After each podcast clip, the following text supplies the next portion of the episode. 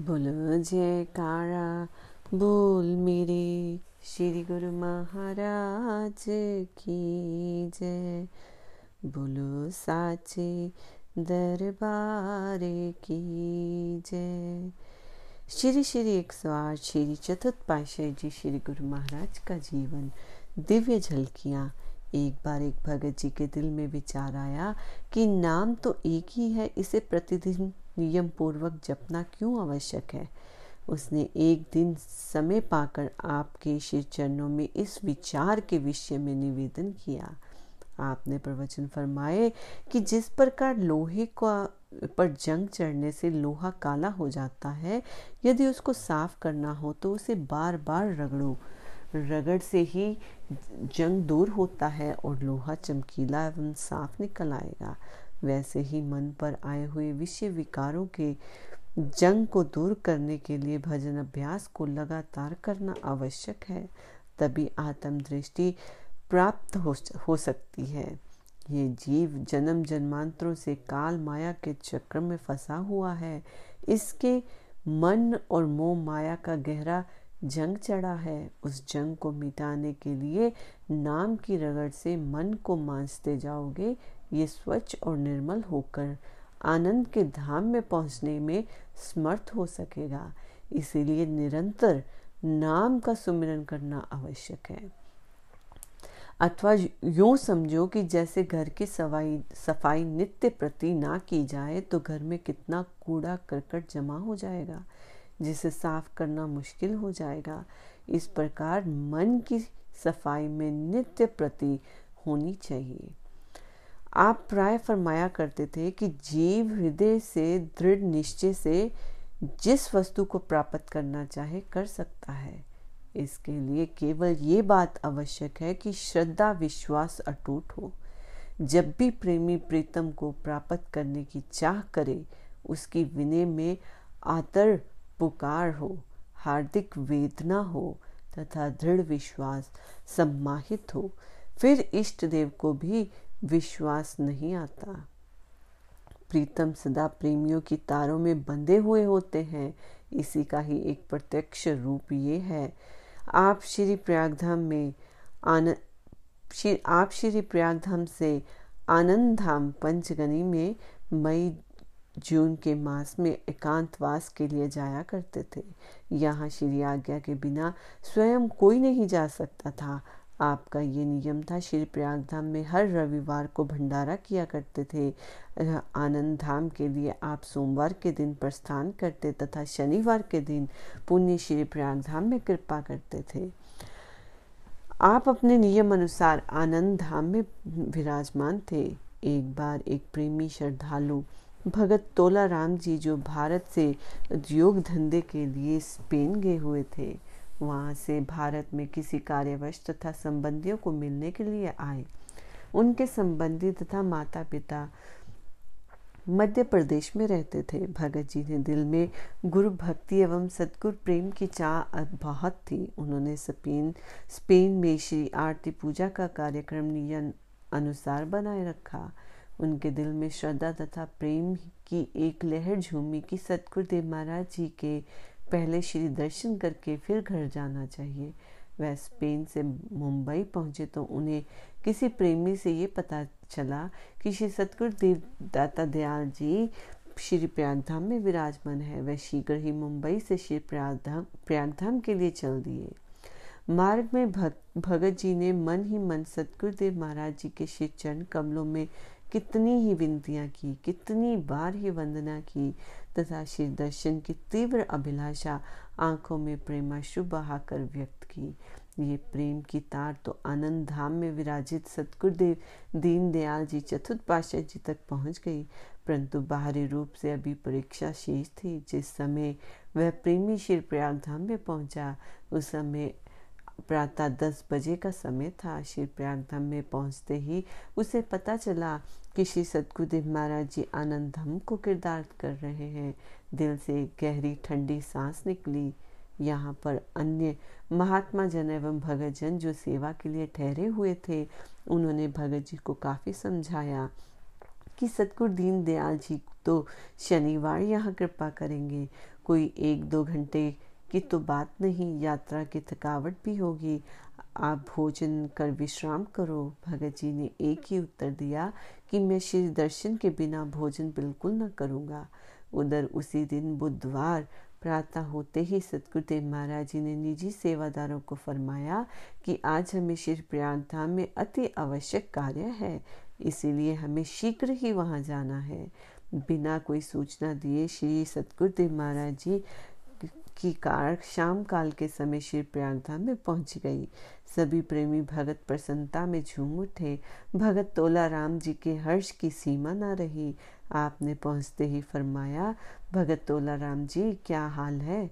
भगत जी ने गदगद कंठ से उत्तर दिया कि, अंतर्यामी प्रभु, आप सब कुछ जानते हैं।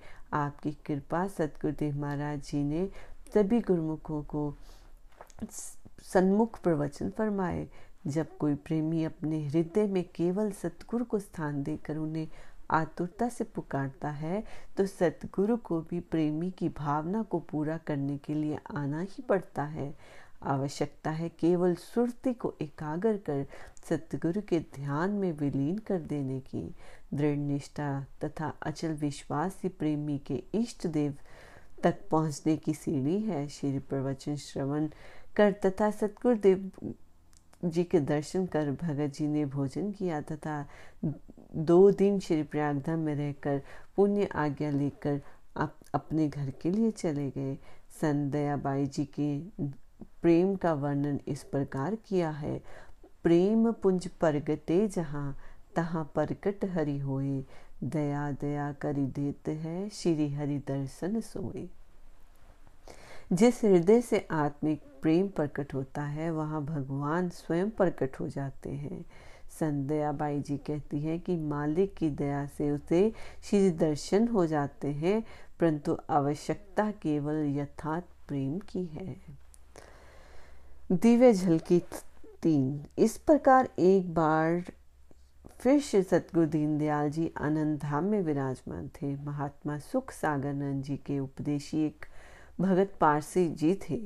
वह विदेश में रहते थे। जब वह भारत में आने लगे तो एक दो अंग्रेज़ उनके साथ भारत यात्रा के लिए आए। उन्होंने भगत जी से कहा कि हमारा दिल चाहता है कि हम भी भारत के किसी महापुरुष के दर्शन करें। भगत जी उस समय तो चुप रहे, परंतु जो ही मुंबई पहुँचे तो उन्हें पता चला कि सतगुरुदेव महाराज जी आनंद धाम में विराजमान है।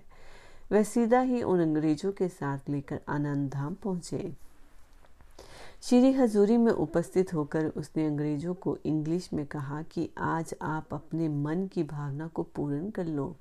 ये महापुरुष आपके सामने विराजमान है। उन अंग्रेज़ों ने सचमुच ही आपको पाकर हृदय में आनंद का अनुभव किया। उन्होंने अंग्रेज़ी भाषा में विनय की तथा भगत पारसी जी ने हिंदी में अनुवाद किया। इसके साथ साथ उसने प्रवचनों का भी अंग्रेज़ी में अनुवाद कर उनको सदवचन सुनाए। उन्होंने विनय की, भगवान, विदेश में शारीरिक सुख ऐश्वर्य की कमी नहीं है, परंतु आत्मिक शांति के साधन सुलभ नहीं। वहाँ तो अधिकता की और किसी का ख्याल ही नहीं है कि आंतरिक मन को भी शांत कर सके। अतएव ऐसा आत्मिक आनंद सुलभ नहीं होता जैसा कि यथा उपलब्ध यहाँ पर है। आपने फरमाया, सूर्य की किरणें किरणों से यदि कोई शीतलता प्राप्त करना चाहे तथा चंद्रमा की किरणों से यदि कोई उष्णता प्राप्त करना चाहे तो उसे कदापि नहीं मिल सकती। यदि कोई शारीरिक सुख ऐश्वर्य में मानसिक आनंद की खोज करे तो उसे प्राप्त होना असंभव है। इच्छाएँ तृष्णा रूपी अग्नि के लिए ईंधन है। जितनी इच्छाएँ बढ़ती जाएँगी, उतनी तृष्णा रूपी अग्नि प्रचंड होती जाएगी। इस अग्नि को शांत करने के लिए संत सत्पुरुषों ज्ञान अमृत की धारा प्रभावित करते हैं। जो जीव इस धारा में मंजन करते हैं, वे आनंद तथा शांति को प्राप्त कर लेते हैं। महापुरुषों की संगति से अंतर्दृष्टि खुलती है, जिससे वास्तविक सुख का अनुभव होता है।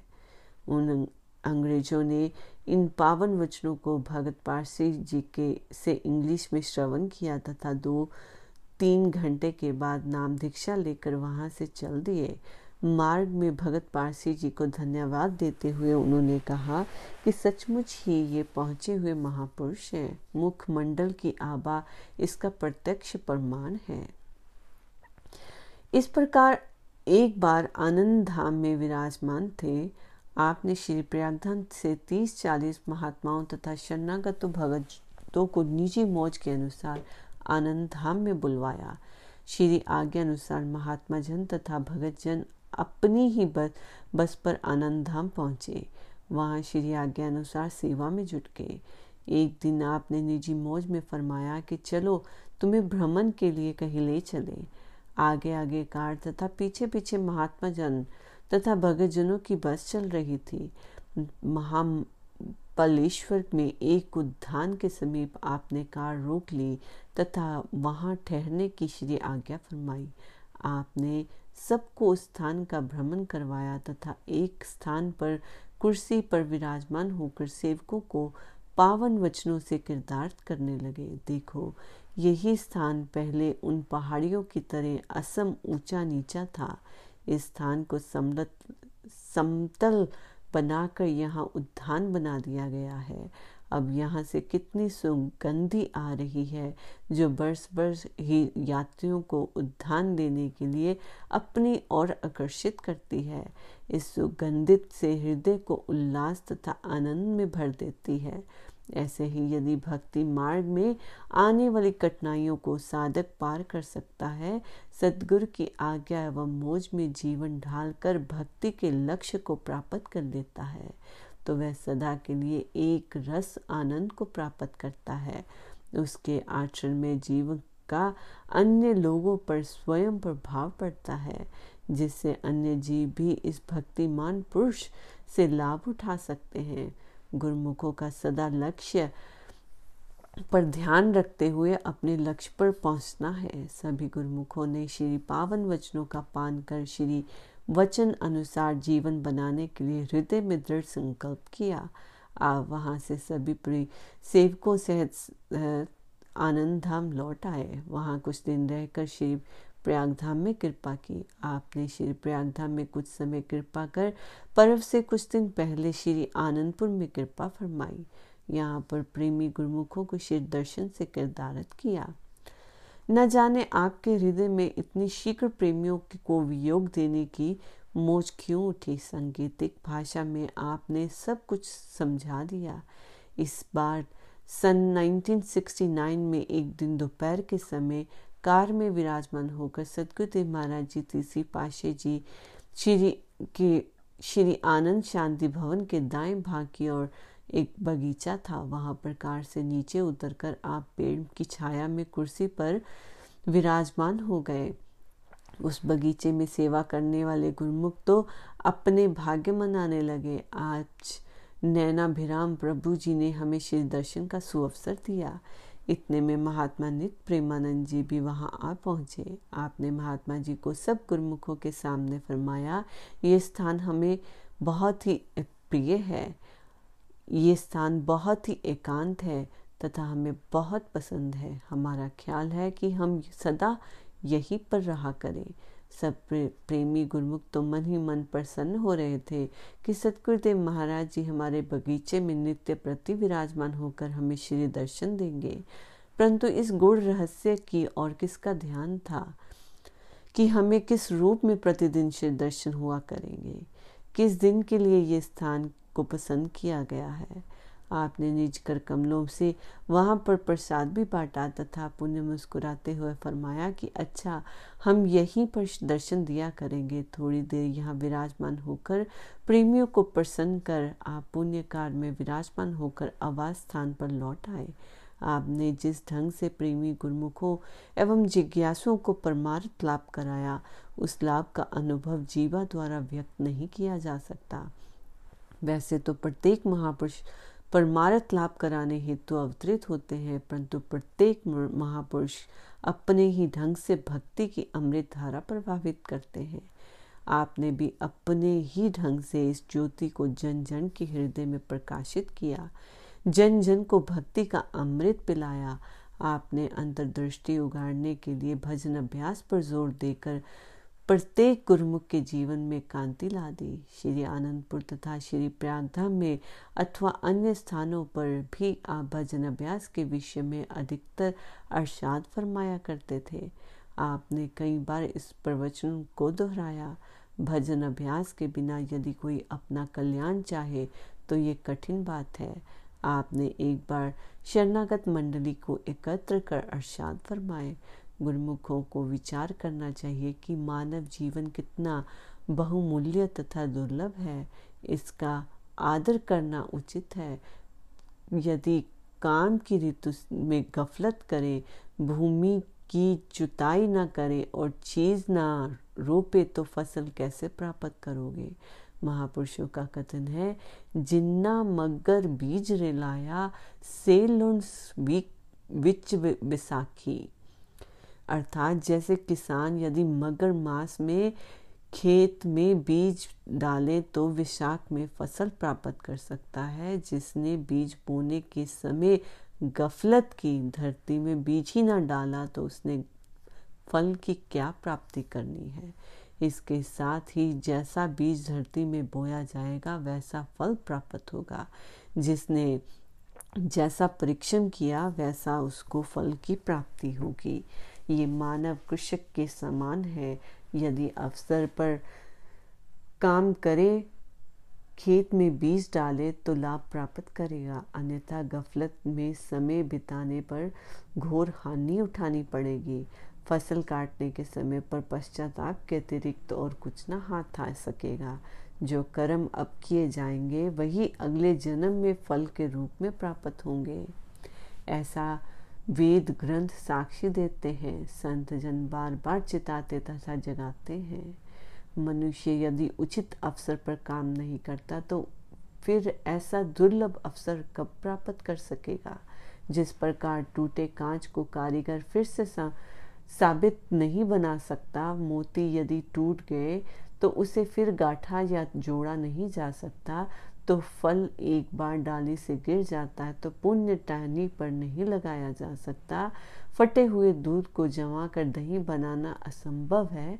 ऐसे ही मानव जीवन का अमूल्य समय जब तक एक बार हाथ से निकल गया तो ये बार हमारे हाथ में नहीं आएगा।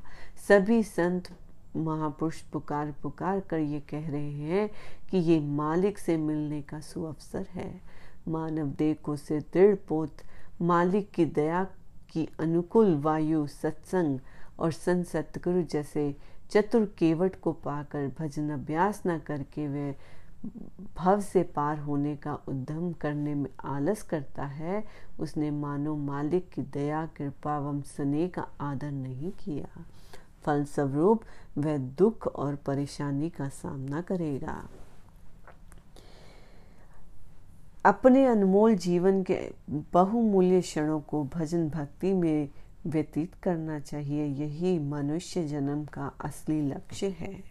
इस प्रकार आप कभी गुरुमुखों, शरणागतों को, कभी दर्शनार्थ जिज्ञासुओं को और कभी विशेष प्रेमियों को समय समय पर प्रवचनों से लाभवंती करते रहते श्री आनंदपुर में तथा श्री प्रयागधाम में आपने कितनी ही बार प्रवचन फरमाए, उनमें से कुछ एक तो यहाँ संकलित है और कुछ एक सत्संग उपदेश श्री मुख प्रवचन में आगे दिए हैं। उनके विशाल परमार्थिक कार्य के को शब्दों में सीमित नहीं किया जा सकता। आप भक्ति परमार्थ के पद को उत्तरांत उन्नति देते रहे। आपकी पावन संगति में जो भी आया, भक्ति धन से माला माल हो गया। अप्रैल 1970 में आप श्री आनंदपुर में विराजमान थे। सेवकों को आपकी सेहत कुछ सुकोमल प्रतीत हुई। सेवकों ने श्री चरणों में विनय की प्रभु, किसी डॉक्टर को बुलाने के लिए आज्ञा प्रदान करें। आपने उस समय फरमाया, हमारी सेहत डॉक्टरों की दवाइयों से कदापि ठीक नहीं हो सकती। ये सब तो श्री परमंश दयाल जी के हाथ में है। आपकी सेहत सुकोमल होती जा रही थी, पर आपने श्री आनंदपुर जाना था। 12 मई 1970 को मंगलवार दोपहर के समय सेवादारों को आपने श्री वचन फरमाए। हमारा तो विचार है कि अब महात्मा दर्शन पूर्ण आनंद जी को सब काम समझा दे। श्री आनंदपुर के कई कामों का उत्तराधिकारी तो उन्हें पहले ही सौंप दिया है। यहाँ श्री प्रयागधाम भी सब काम अर्थात श्री मंदिर, तालाब, उर्ली शहर का मकान और निज धाम का स्थान इन सब स्थानों की कार्य पूर्ति व स्वयं करेंगे। इतना फरमाकर सतगुरुदेव दीनदयाल जी मौन हो गए। आप गुप्त रूप से सबको 20 मई 1970 बुधवार के दिन साढ़े दस बजे आप ने निजी मौज के अनुसार महात्मा परम योगानंद जी को समीप बुलाकर पूछा कि महात्मा दर्शन अलखानंद जी कहाँ हैं? उनको बुलाओ। महात्मा दर्शन अलखानंद जी को अंदर बुलाकर, जब ये दोनों महात्मा जन श्री चरणों में उपस्थित हुए तो आपने फरमाया, हम आप दोनों को एक गुप्त रहस्य की बात कहते हैं। आप दोनों को विदित हो कि हमारे बाद हमारे रूहानी जानशीन उत्तराधिकारी महात्मा दर्शन पूरन आनंद जी होंगे। परंतु हमारी ये आज्ञा है कि अभी किसी को इस रहस्य के विषय में नहीं बताना। समय आने पर महात्मा सतगुरु सेवानंद जी को सब वचन बता देना। वे हमारे वचन किसी को बताने के लिए कहें तो उस समय तुम सबके, सबको ये वचन सुना सकते हो, परंतु पहले किसी को भी बता नहीं सकते। बोलो, जयकारा, बोल मेरे श्री गुरु महाराज की जय।